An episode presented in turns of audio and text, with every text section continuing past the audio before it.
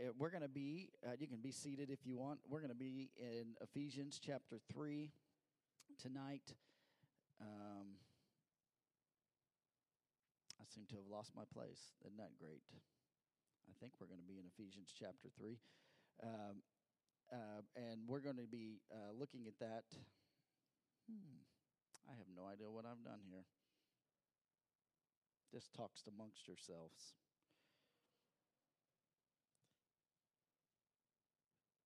Well, there we are. Woo! Man, about got me there. Technology about got me. I'm getting to that age where it's starting to catch me a little bit. Uh, we're going to be uh, looking at Ephesians chapter 3, and last week we looked at Ephesians chapter 2, and we started in the low swamps of the depravity of mankind, and uh, our righteousness is as what? Filthy rags is what the scripture tells us, and without Jesus we are nothing and uh, and so we we mentioned that. And in chapter 2 we saw paul as we ended last week talking about something that the lord did in, in chapter chapter 2 well the lord did not just in chapter 2 but paul alludes to it in chapter 2 that was radical and it was really mind-blowing that jesus broke down the wall of partition the wall that separated the jews and the gentiles. One of the things jesus came to do when he died on the cross was to bring those groups together. And we're going to talk about that tonight. The Gentiles, uh, if you know anything about history, uh, Jewish history, especially in the early church, talking about uh, when we talk about the wall of partition, we're talking about the wall that separated the place where the Jews could go in the temple and the Gentiles. As a Gentile, you could go into the outer courts of the temple, but you couldn't go into places uh, that were that were further in, and they had a wall of partition to keep people out. Um, a, a, wall that segregated one group for another. And, and I, I think I alluded to this last week that the, the Jews, if they even rubbed elbows in, in the marketplace with the Gentiles, they would have to go and be cleansed because they had such a such a grief with the Gentiles, and um, the Gentiles could only be in the outer courts, and the Jews could go further into the temple, and there was a separation of the two. And if you cross that line as a Gentile, uh, there were signs that said you did so at the risk of losing your life. That's pretty intense. S- stay out. It's like a no trespassing sign. You'd be put to death. And Paul said, he said this in chapter 2 no more was that. Jesus broke down the wall of partition. And uh, I, I made mention to this, that great speech of 1984, where Ronald Reagan is giving that speech about the Berlin Wall. And he, and he says, Mr. Gorbachev, tear down this wall. How many remember that? I saw it on YouTube. I no, I was three. I was three. Um, um, but it really was a was an amazing moment. The wall that separated East and West Ger- Germany and East and West Berlin. Uh, that time when that wall wall came down, you remember celebration took place, and um, what had been separated had come together. How many knows that when Jesus came, what had been separated was able to come together because of the grace of Jesus Christ. And I, I'm, I'm just pumped about that. And Jesus, when he came, he tore down the wall between the Jew and the Gentile when he fulfilled the law by dying on the cross for you and I, thus, for the first time, giving us, you, everyone in here, access to the Lord. Thank you, Jesus. All right, uh, and and oh, that we'd be a church without walls. That's that's really my hope. I mean, well, we need walls to keep uh, the weather out, right? If we didn't have walls, we wouldn't. Our air conditioner would be in vain, right? Amen. Some of you are thankful for some of those walls, but I'm talking in, in, in a realm of, of walls. I'm talking about socially or politically, not putting up barriers for this group or these people, but see God God loves people. God loves all of them. You know what it's, our job is? To love them all too. And and so as long as God loves all people, I have to love all people and as a church, we have to love all people because if we're not loving all people, we're not operating in the same love. Amen. And so, uh, not not one over the other, uh, not our church, uh, but our church is is to respond like Jesus did with open arms of love, and it's it's radical today. There's a lot of division today that right? There's a lot of walls. I heard a pastor speak this this the, he, he was pretty candid in his statement and he said he said these things. He said you know in 2019 2020 there was racial injustice and he said and then then came the pandemic and then it was you know you should wear a mask you shouldn't wear a mask and now it's vaccinated you shouldn't be vaccinated. And this is what he said. He said to to his church you know and i happen to agree with him stop stop.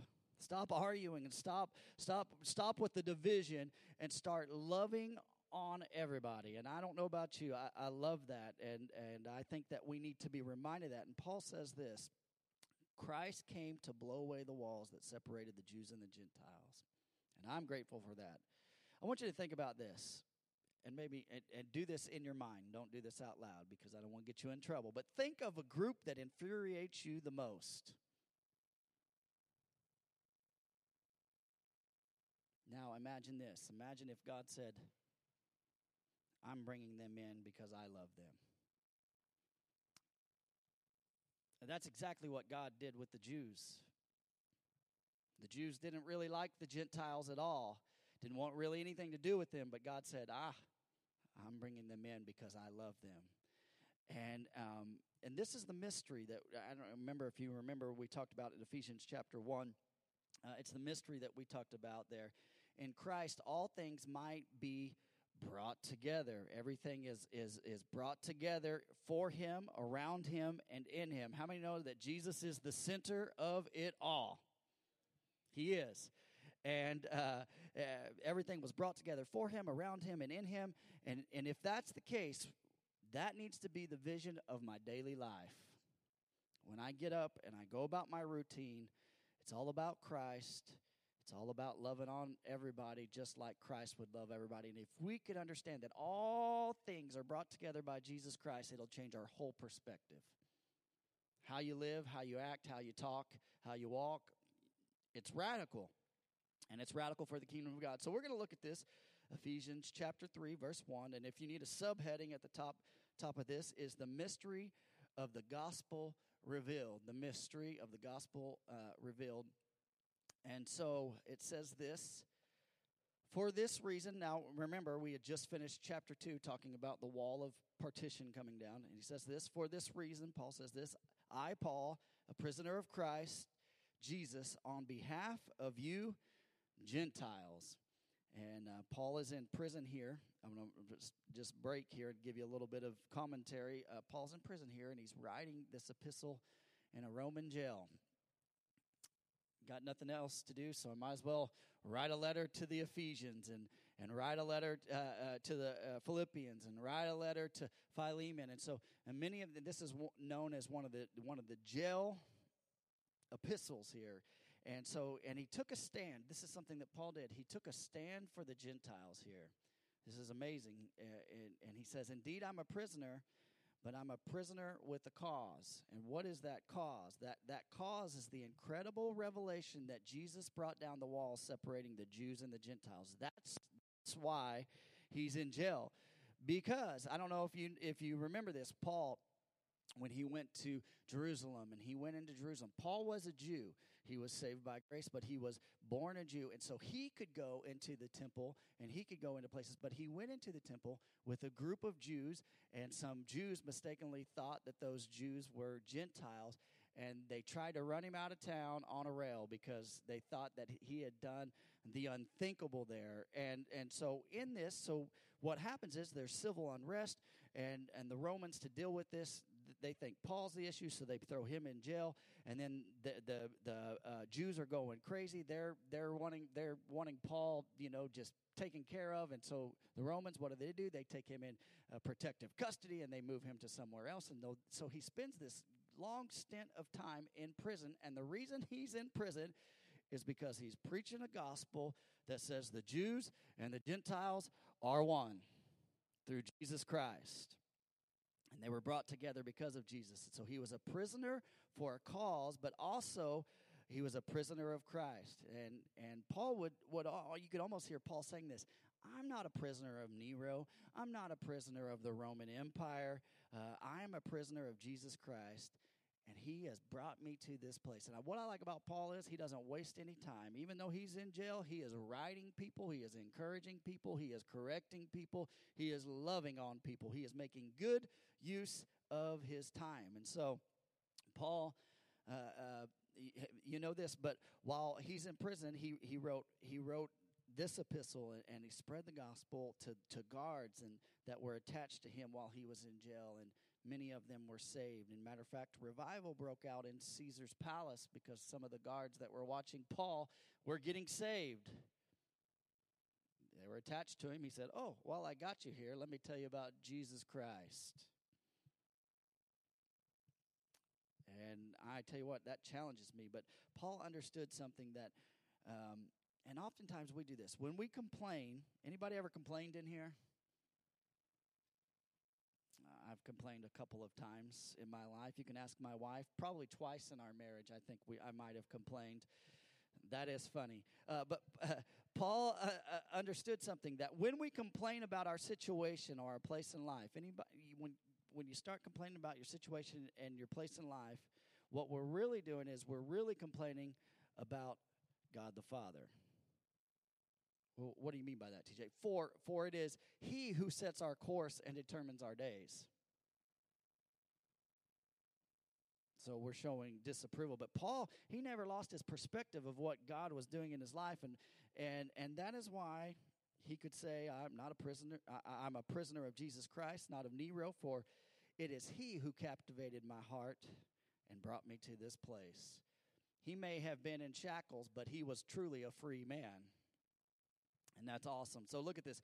Uh, uh, verse 2 says this Assuming that you have heard of, of, of the stewardship of God's grace uh, that was given to me for you. Verse 3 How the mystery was made known to me by revelation, as I have written briefly. Paul was a brief speaker like me. I'm just kidding. Okay. All right. You can laugh. It's all right. All right. Verse 4 says this When you read this, you can perceive my insight into the mystery of Christ. We talked about what that was. Verse 5 which was not made known to the sons of men in other generations as it is now been revealed to his holy apostles and prophets by the Spirit. Verse 6 The mystery is, everyone say, the mystery is, is that the Gentiles are fellow heirs You ought to get excited about that. Uh, members of the same body and partakers of the promise in Christ Jesus through the gospel. And so many of you know the word mystery here refers to something that was previously unknown but is now revealed because of the timing is right. Um, some things we don't always need to know at certain times, right? And, and, and you know, have you ever been somewhere where they said this is need to know basis information and you don't need to know. Well, that's that's what's happened. This is information that didn't need to be known, but now it's a mystery revealed, is what Paul's saying. So now the timing is right, and, and the mystery of how the Jews and the Gentiles are heirs together is based on the on on this. Uh, and this says stewards of God's grace, but if you have a King James version, it probably says dispensation of grace. Anybody got a King James version? Does it say dispensation? A dispensation of grace.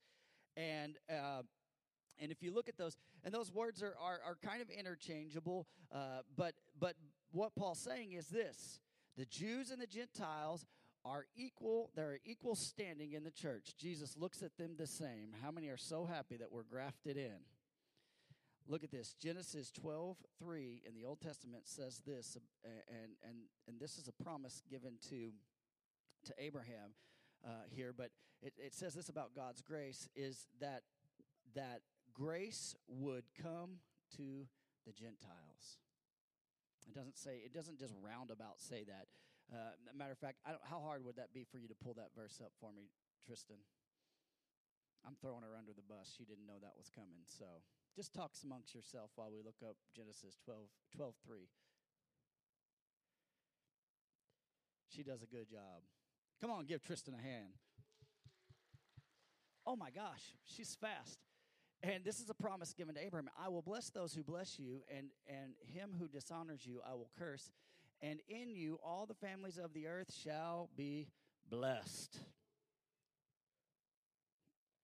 That is a promise that grace would be given to the Gentiles. And, and I love that. So, so we, and, and I don't want to dwell on this too long, but we live in this thing, this dispensation. If you get into theology, uh, there's, there's dispensations. Anybody ever heard of the dispensations? Okay. Um, some say there's seven, some say there's eight.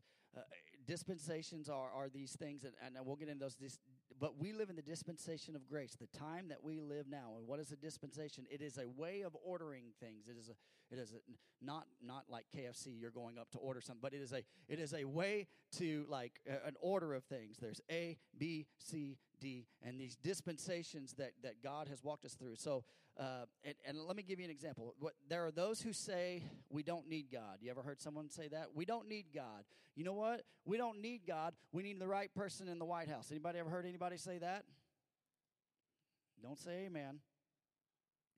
We don't need revival. We need the right political revolution. You ever heard that? We've heard that. And others say this if we could get rid of all the toxic waste and pollutants, if we could make our environment better, we, we could all live in peace. You ever heard that? I lived in California. I heard that. Others say if my parents weren't so weird, I, I would be happy. Anybody ever heard that from your kids? Others say this the problem is faith. Uh, we're asked to believe something that we cannot see, we cannot hear, or we cannot touch. If we could see, hear, and touch, then we could believe. And so, what was the point of all that? So, so uh, of saying all that. So, what does God do? We take all that information and we look at we look at the history of of, of of what we know, and He says, "Okay, humans, human race, this is what I what I've got for you. Have it your way." Is that Burger King? Have it your way. Have it your way.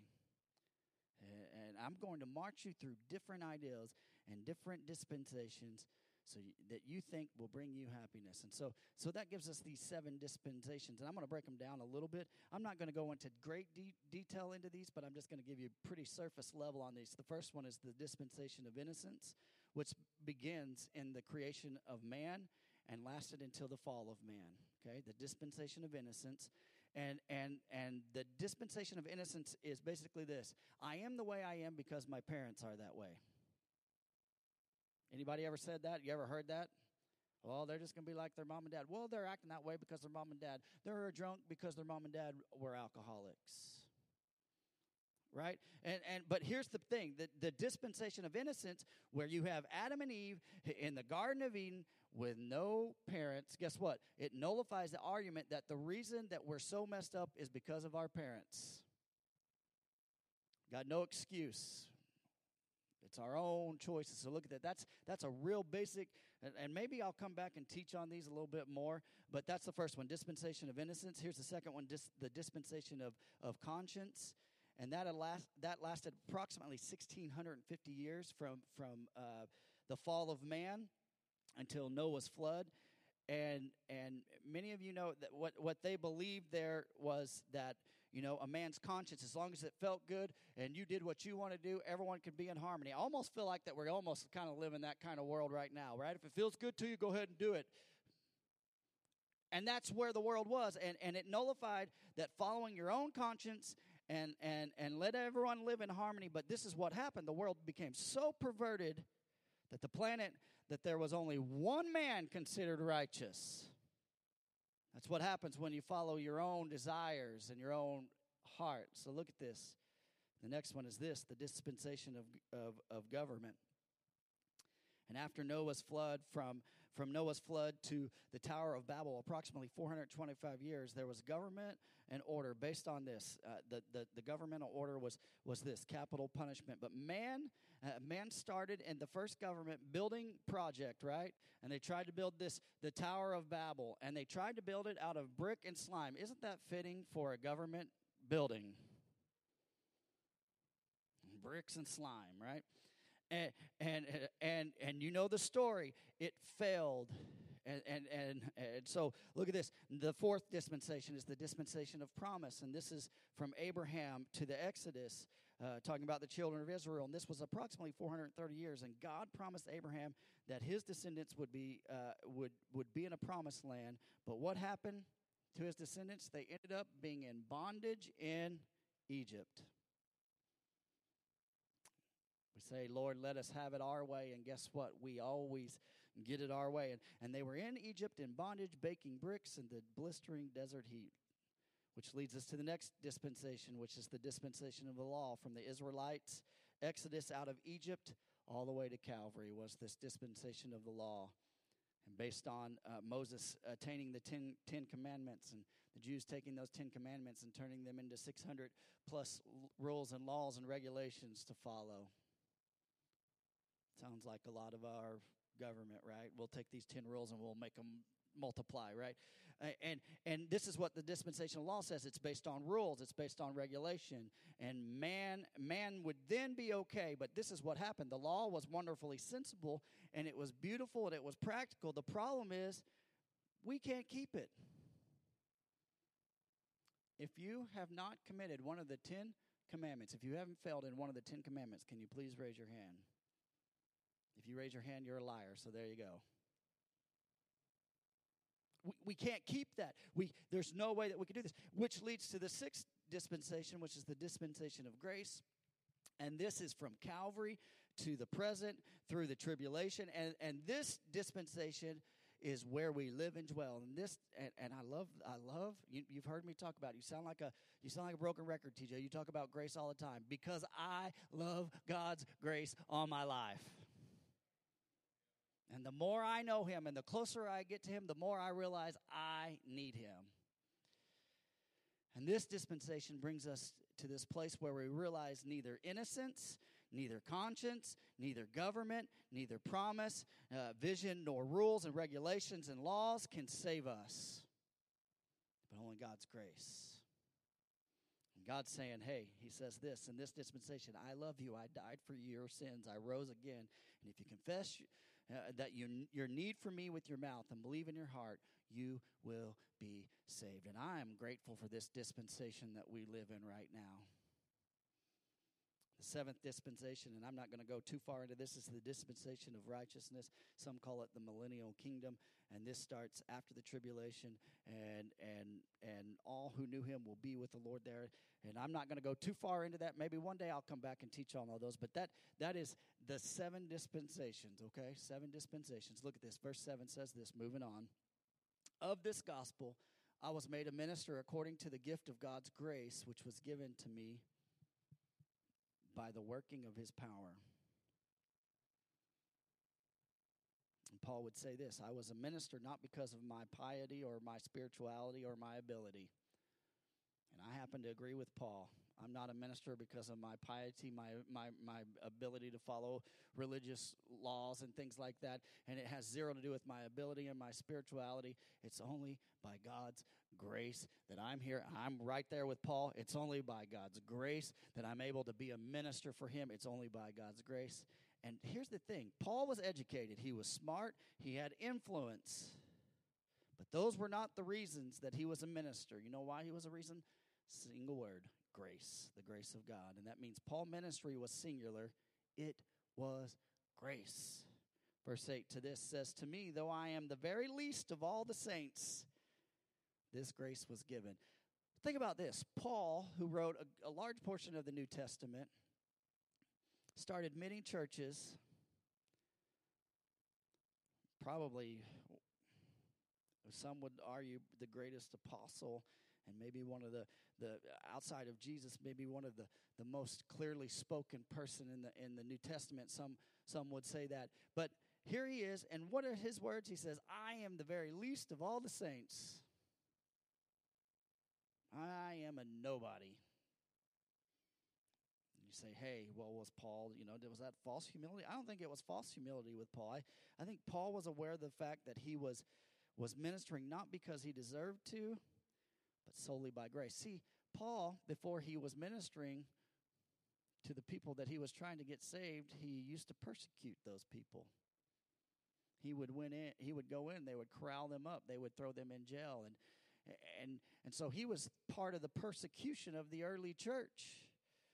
And this is what I what I what I seem to understand about Paul when I look at his life. The closer the closer that I get to God, the more that I realize that I need Him. The more that I understand that I need grace, and the closer I get to see, Scripture tells us that God is a consuming fire. The closer I get to Him, the more that I realize that I have a need for for the Lord, because my my flaws begin to show, my weaknesses and the closer that Paul walked with the Lord, the more amazed he was that God would even use him. Look at this. 1 Corinthians 15 9 says he called himself the least of all the disciples.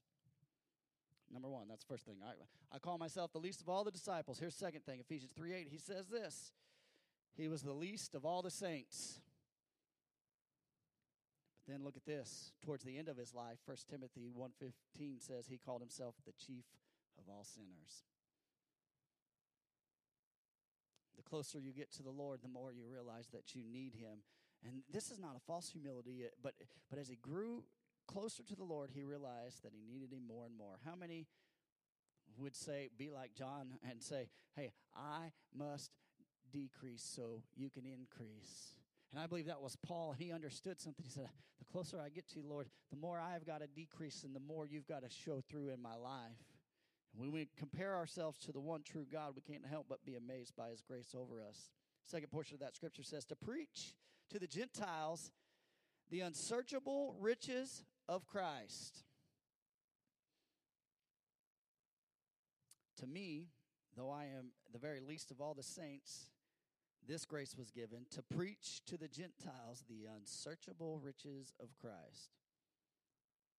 Paul didn't talk about philosophy. He didn't talk about psychology. He didn't talk about theology. The message of Paul's ministry was exclusively Jesus Christ. I can't help but be encouraged by that.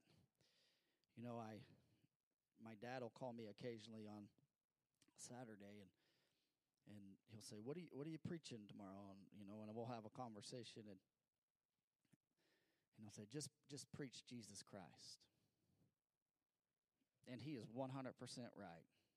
That, that Jesus, Jesus does, does so much more. Um, but it says this Paul, he didn't talk about, he didn't talk about philosophy, but he just exclusively talked about Jesus Christ. And that word unsearchable there doesn't mean it cannot be found, but it, it really, what the literal meaning of it is this means that the more you search for it, the more that you'll find.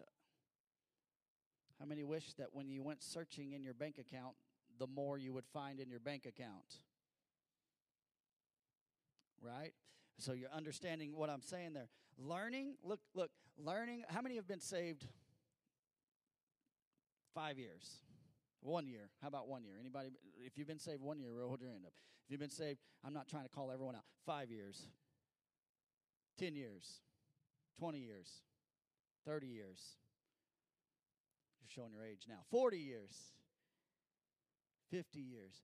But here's, here's what I've known I've been saved a long time.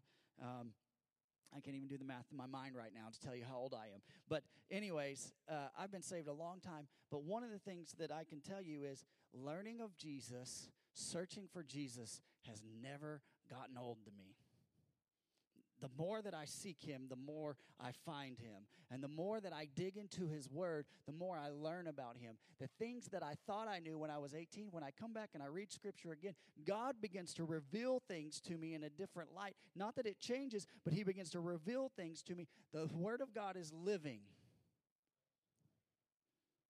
And when we begin to understand who God is, he, we begin to grow. And learning of Jesus never gets boring. Say, oh, you heard you preach, TJ? Can I tell you something about learning of Jesus? There's always something to sink your teeth in. There's always something there and it's it's like a it's like a well that never runs dry as long as you keep looking you will find more and more in jeremiah chapter 29 in the nlt it says if you look for me wholeheartedly you will find me That's the character of God when we begin to look for Him, when we begin to search for Him, when we begin to know Him. And Paul's saying this I was here to, to preach to the Gentiles this uns, the unsearchable riches of Christ. That means that they're there. There's, there's just mounds and mounds, and just keep digging and digging and digging and digging.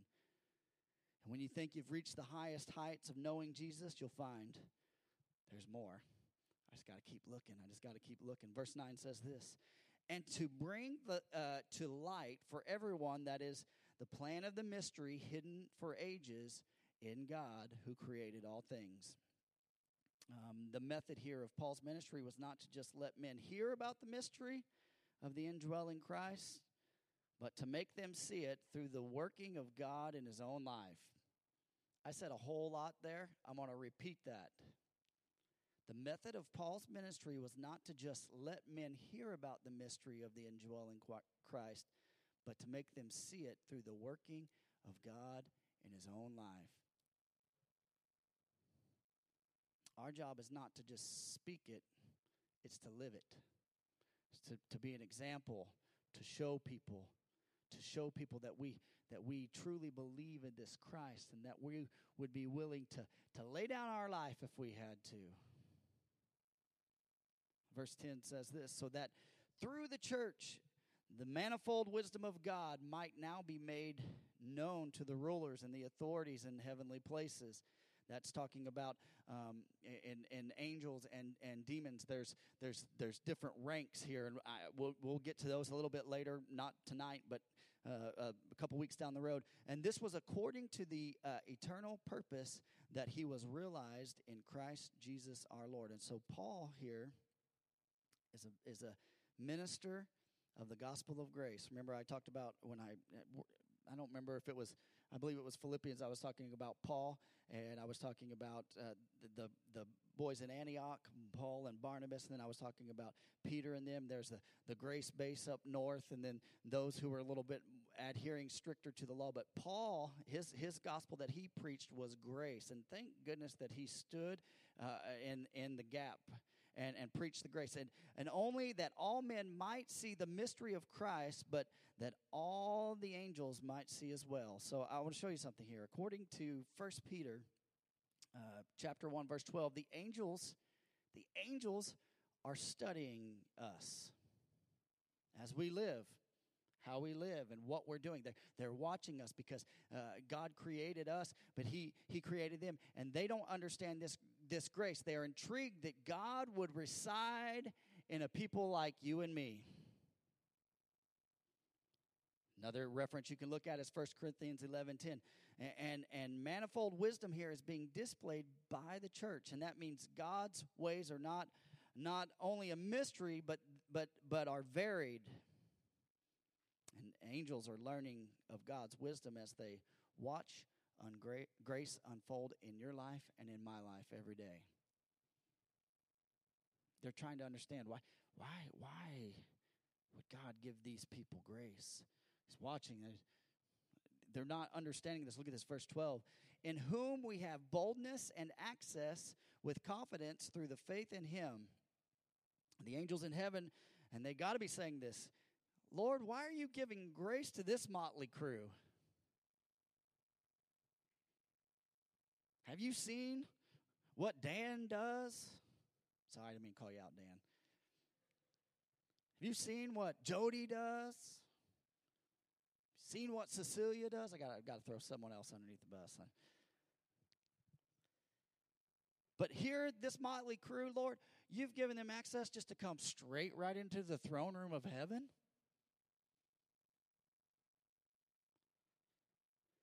And they can just cast their cares on you and you'll just help them anytime they cry out to you? That's astonishing to them. And the answer is this it's a resounding yes, because what Christ did on Calvary, and it's only because of Christ on Calvary that, that we can walk in that grace. And it, it's like um, when I'd have a friend over when I was younger, and I'm going to age myself here, I would go ask my friend if I wanted something. I'd be like, hey, can you go ask my mom and dad if they can order a pizza for us? Because they're going to be more likely to not tell you no and they tell me no. Or I would be like, "Can you? I'm gonna I'm gonna age myself here. Here, you go ask my mom and dad if they'll go to the video store and rent a movie." I, I just I'm getting older. Tick tick tick tick. How many has ever rented a movie from the video? All right, all right. Uh, or probably at that point in my life, it was like, go rent a video game from the store. And knowing that if I went, my parents would be like, no. But if my friend went, hey, do you think that uh, maybe we could get a pizza and maybe rent a movie? My parents would probably be like, yeah, I like this kid. All right. Yeah, sounds good. But if I asked, they'd probably be like, no.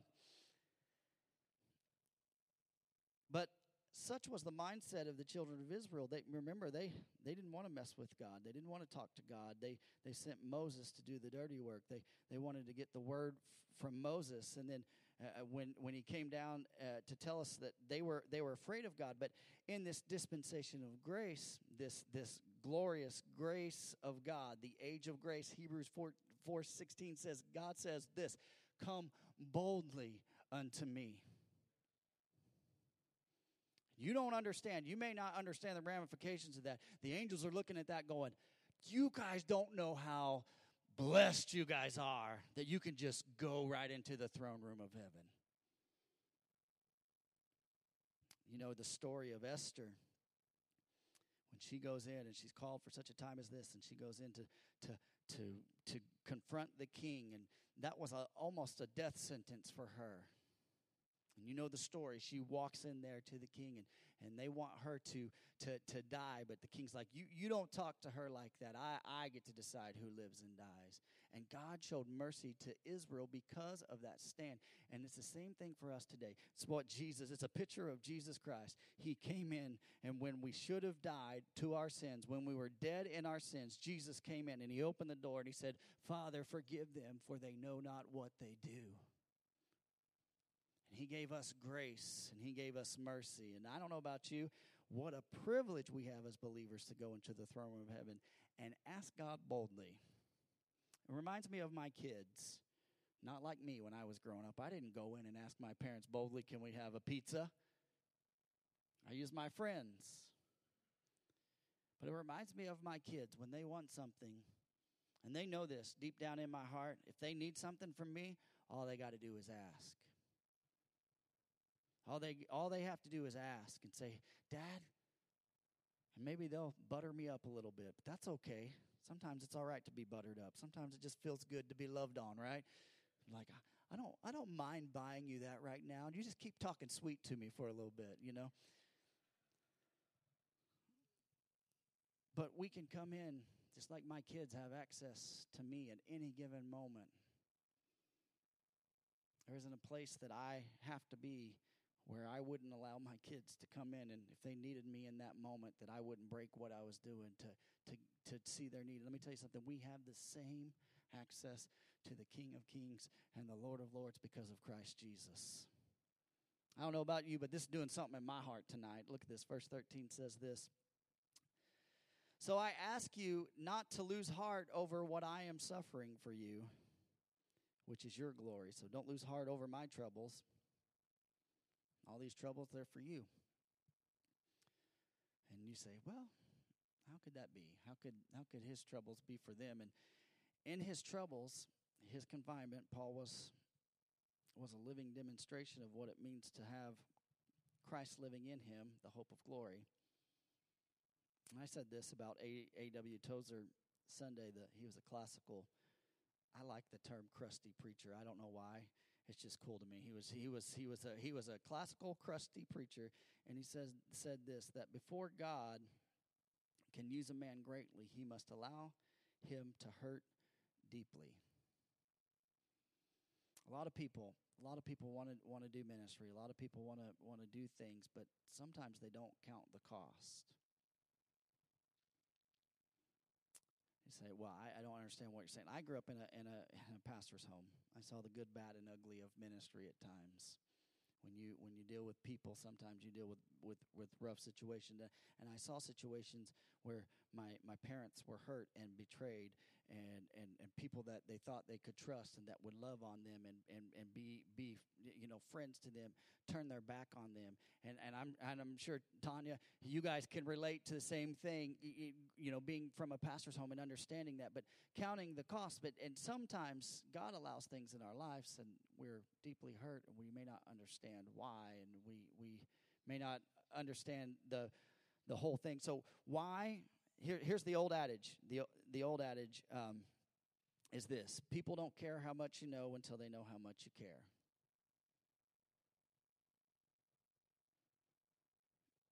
Right?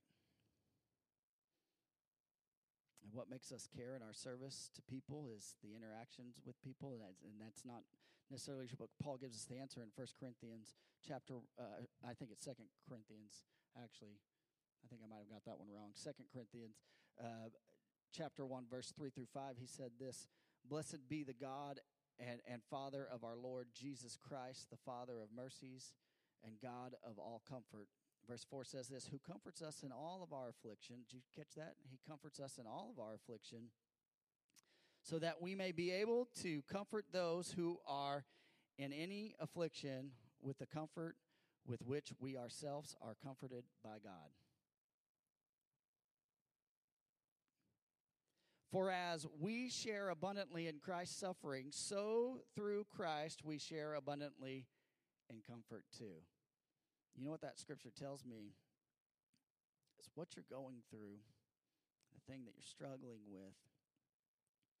It's not just so you can go through it, but it's so you can be the, uh, a comfort to someone else who's struggling and going through a, trial in a situation.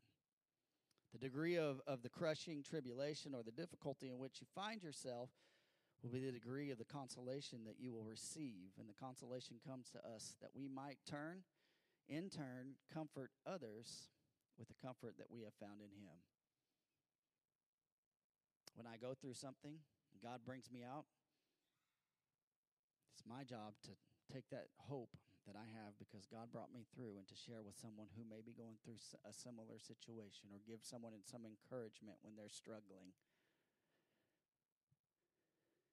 Many, many unbelievers have, have been uh, witnessed to hundreds of times by sincere Christians, right?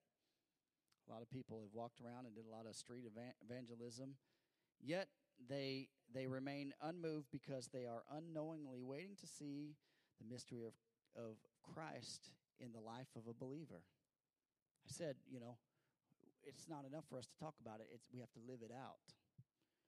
And that's what happens. And so, so how will this happen here in Ephesians 3? Paul links the answer to his own difficulties. I, I want to I wanna give you just a, a quick quick uh, grasp in the Old Testament. How many know the story of Gideon, the mighty man of valor, right? One of the judges. Um, by the process of elimination, uh, God, God got his army down to 300 men. You know the story, and and and, and many went home, and many drank like dogs, and many cupped out of their hands, and that left 300 men to fight this battle. And Gideon already didn't want to be part of that battle, but God took this large army and shrunk it down to 300 men. And how many would go to fight a large army with 300 men? I don't think any of us would raise our hands in here. And, and God gave them a plan, and they they surrounded the uh, the Midianites, and when they blew the trumpet, three 300 men positioned on the hills around, around the Midianite camp broke their jars to reveal a light. You can look this up in Judges chapter 7. And, and the Midianites, when they looked up, they believed each light represented a large division of soldiers. They begin to panic and they begin to start swinging their swords on their own. And thus, Gideon's men experienced the firsthand what happens when light comes pouring forth from a broken vessel.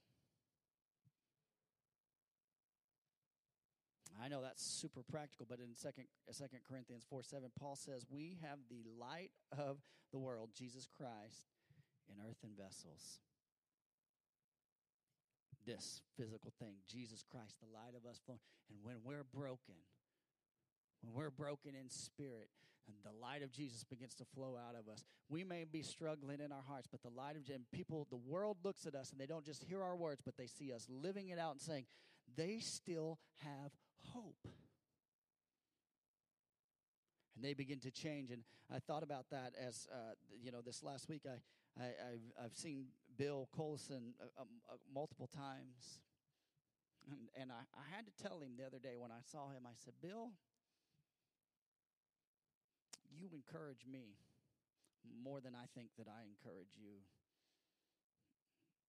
And, and, and, and honestly, I believe that because he knows, and, and, and he's, he's ill, and it's not looking good for him, and his days are probably numbered, but his hope is in Jesus Christ and him alone. And there's a peace within his heart. And let me tell you something. If I was in his shoes, I would only hope that I was walking in the same, same power that he's walking in, same amount of peace that he's walking in. And the world wants to see the mystery of Christ in us, not just hear about it. So, how do they see it? The only way they see it is through a broken vessel. They see it when the diagnosis is terminal, yet you hold on to God's hand in faith. And they see it they see it when a wife, your husband walks out on you and you continue to worship and serve the Lord. You continue to trust the Lord. And they see it when your business goes belly up and you yet trust in God.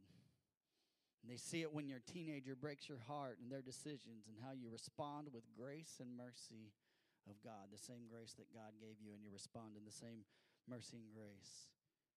And when you're broken, they get to see Jesus Christ and the hope of glory. And seeing this mystery, they are drawn to the Master. Amen. How many want people to be drawn to the Master? What a privilege we have to be his vessels. Here's the second portion. I'm going to I'm going to try to cruise through this. I think we got seven more verses here. And if you need a, he- a heading is this is prayer for spiritual strength. How many need spiritual strength? All right. Me too. Verse 14. For this reason I bow my knees before the Father, from whom every family in heaven and on earth is named, that according to the riches of his glory he may grant you to be strengthened with power through his Spirit in your inner being. So Paul would say this while I'm in prison, I'm, I'm, I'm praying for you. I'm praying for you while while I'm sitting here. I'm I'm praying for you, and I believe that these are not just uh, words that that he's saying I'm, these are inspired words from, by the Holy Spirit. He's he's he's saying, "Hey, I am bowing on my I'm praying for you. I am I am I am loving on you and I am praying that God would strengthen you and your inner man." Sunday after church, Tanya she she came up to me and she reminded me of something. She said, "I I pray for your family every day." I, and and but the reason she she I mean I don't know why she felt compelled to tell me that, but I'm glad that she did because this is what this is what happens. When I thought about that, at that moment I began to think somebody cares about me and loves me enough to constantly pray for me, to to call my name out, to pray that the enemy would stay that to pray that God would give me direction, to pray that God would sustain me, to pray that God would keep me above reproach, to pray pray for me. And I begin to think about that. That is the most selfless thing that we can do for anybody. Let's call someone's name in prayer. Mom and dad, do you care about your kids? Pray for them. Send them to college. Do all those things. You know, give them the best education. Put them in sports. But the best thing you can do spiritually for your kids is pray for them. Do you care about your church? Pray for us. All of us. And pray that the Holy Spirit will work in the inner man. Uh, do you do you do you do you care about your community? Pray that the Holy Spirit would lead our leaders and, and, and direct them and, and give them wisdom in making decisions. So so many have knowledge in their heads. I'm about to say something here. So many have knowledge in their heads, but it hasn't dropped 18 inches into their heart. Got a lot of this, but not a lot of prayer and and and and so so how does this happen? How does it go from here to here? Prayer. Paul says i bow on my knee. I assume the posture of intensity and pray. And my prayer is that the knowledge of uh, is the knowledge of theology will make its way from my head down to my heart. And as i pray for you i'm praying i'm leading you it was crazy. I went to indianapolis and um, I had to go up to Indianapolis to return the bus that we we had, and on the way up there, I I, I just had my my phone playing random uh, uh, like gospel songs, and they were just random. And the song came on that I never heard in my life, never heard in my life, and and it was just a simple song, and it was just the song. the The premise of the song was this: Somebody prayed for me. They took the time, they thought about me, Somebody, and I'm sitting here going down the road, and I'm just just kind of like chewing on these words, and I begin to think about it, and I begin to think about my life, and I begin to think about the people that have prayed for me that I don't even realize have prayed for me. So here I am driving to Indianapolis, following church this bus, and just thank you God for people that pray for me.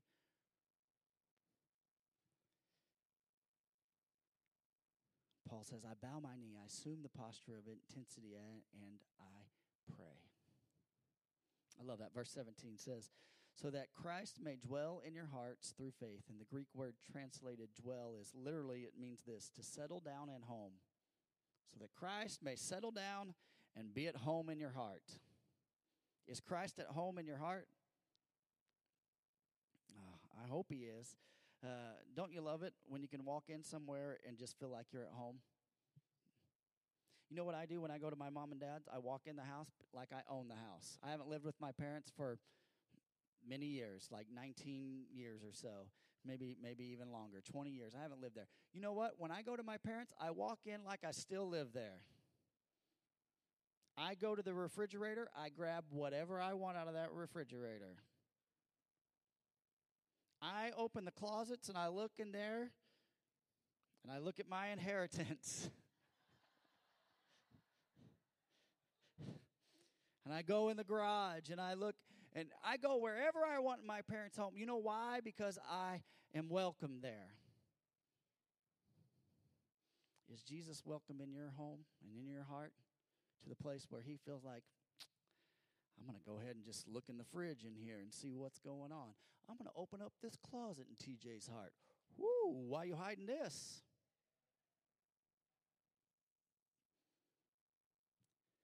And I love that. I love being able to go in and like just where you feel at home sometimes. And Paul's saying this is Christ at home in your heart. And my hope is that Christ would be comfortable in you. He'd just be like, I'm just going to lay out on the couch here in Cecilia's heart today. Cecilia, you got any blankets in here? No. And where is he comfortable? Where he where he is comfortable, and where he's at home, you'll be happy and blessed. Look at this next portion of that scripture says that you being rooted and grounded in love, verse 18, may have strength to comprehend with all the saints uh, what is the breadth and the length and the height and depth. Verse 19, and to know the love of Christ that surpasses knowledge, that you may be filled uh, with the fullness of God. So, how can you know something that passes knowledge? Think about that. Our human knowledge, think about something that passes what you already, what we can comprehend as human beings. How do you know that? How can you be filled with the fullness of God when God can't even be contained in our universe? Makes one go, hmm.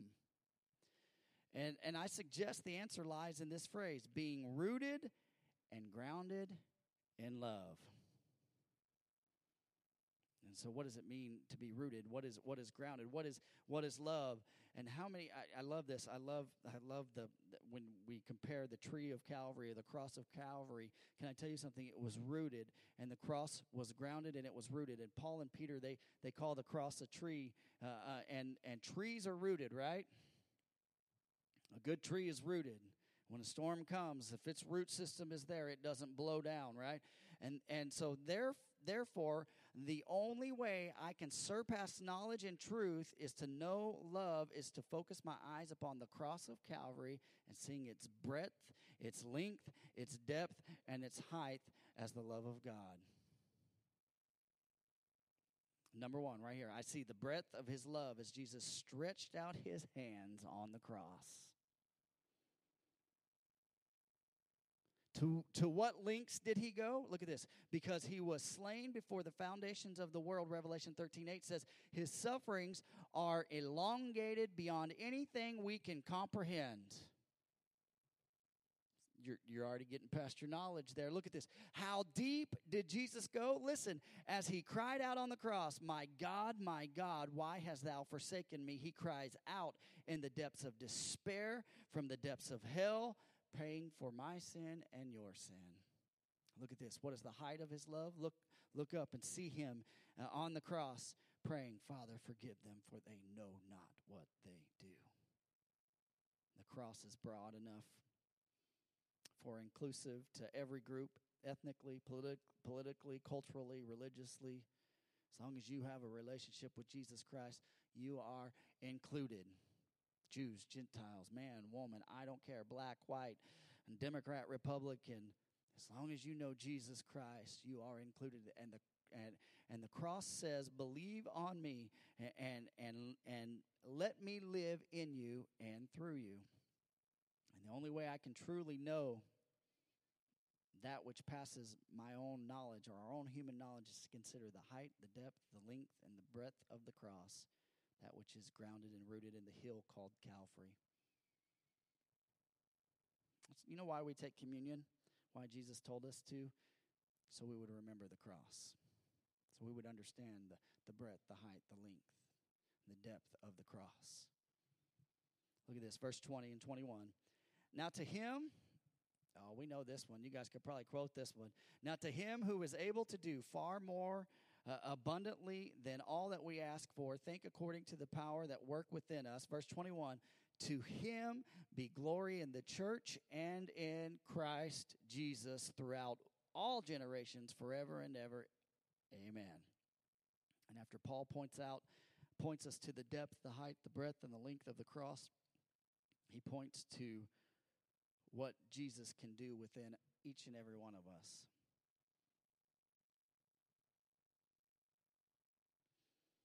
God's love, I'm going to make a statement here God's love nor his power is limited by human imagination.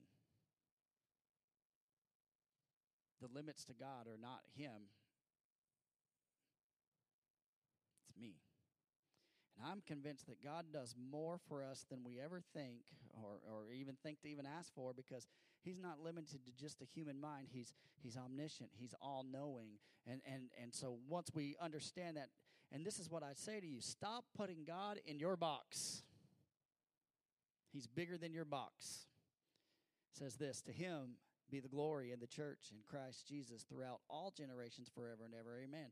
In other words, uh, what begins here on earth will continue on to a greater degree in heaven. It's just going to keep going and going and going and going. Look at this church.